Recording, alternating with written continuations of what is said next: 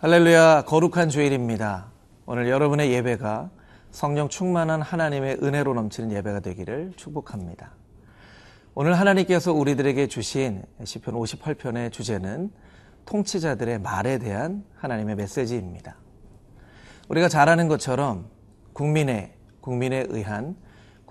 위한 이라는 링컨의 게티스버거 연설문은 2분짜리 연설문이었습니다. 지난 10월 18일에 중국 전인민대회에서 시진핑 주석이 했던 연설문은 3시간 24분짜리 연설문이었죠. 어떤 사람은 2분짜리, 어떤 사람은 3시간이 넘게 그렇게 연설문을 하는 것은 통치자들이 자신의 생각을 말로 전달하기 위함이죠. 그렇다면 하나님께서는 통치자들의 말에 대해서 어떻게 말씀하시는지 오늘 본문의 말씀을 통해서 함께 묵상해 보도록 하겠습니다.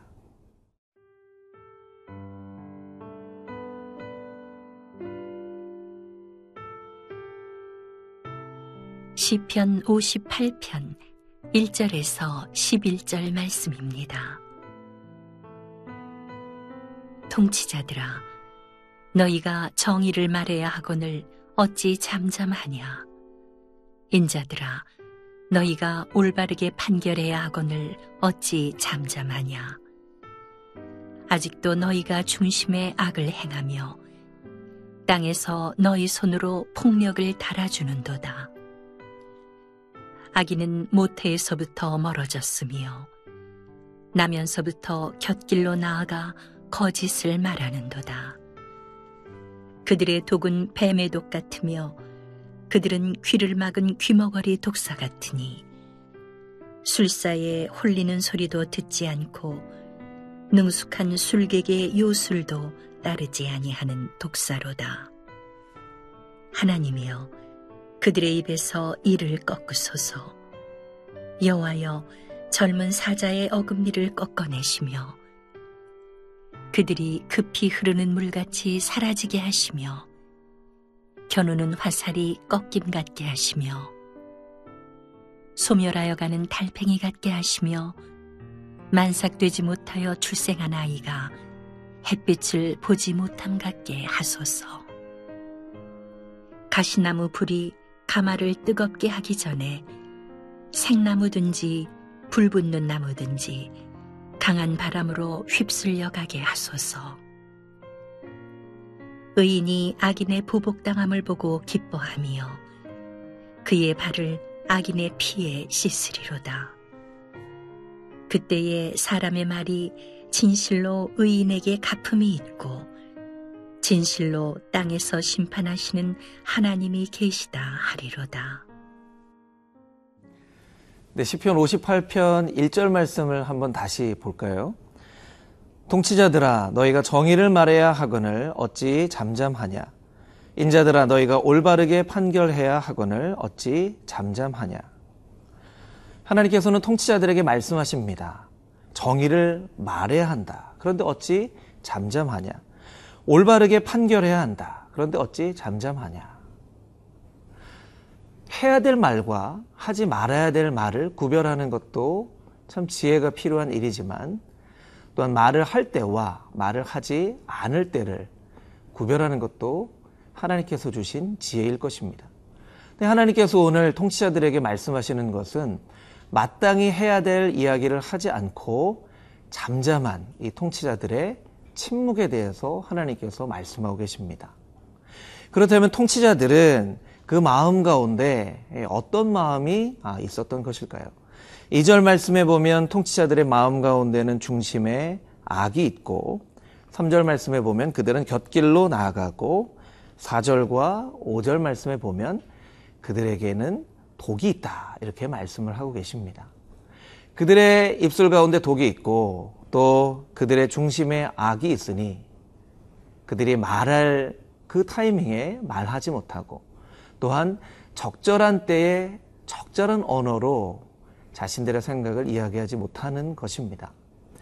잠언 25장 11절 말씀에 보면 경우에 합당한 말은 아로새긴 은쟁반의 금서가 아니라 라고 말씀하고 있습니다.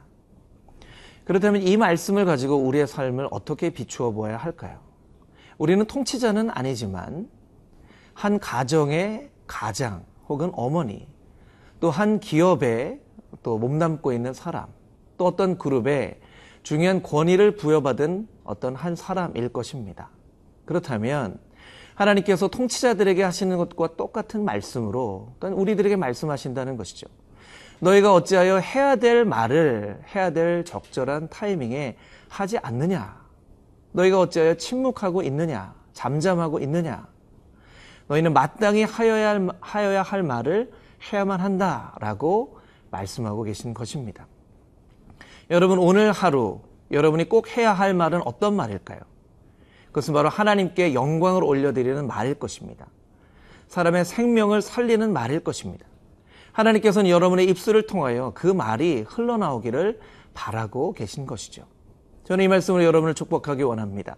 통치자들에게 말씀하셨던 이 하나님의 메시지를 우리가 마음 가운데 새기고, 하나님, 나의 입술 가운데 하나님께서 꼭 말씀하시기를 원하시는 그 말씀을 내가 꼭 필요한 때에 말하는 말의 지혜를 가진 사람이 되어지기 원합니다. 또한 나의 입술로부터 흘러나오는 그 말을 통하여 사람을 살리는 그 위로가 흘러나가기를 원합니다. 이렇게 묵상하며 기도하며 적용하는 하나님의 거룩한 말씀의 사람들이 되시기를 주님의 이름으로 축복합니다.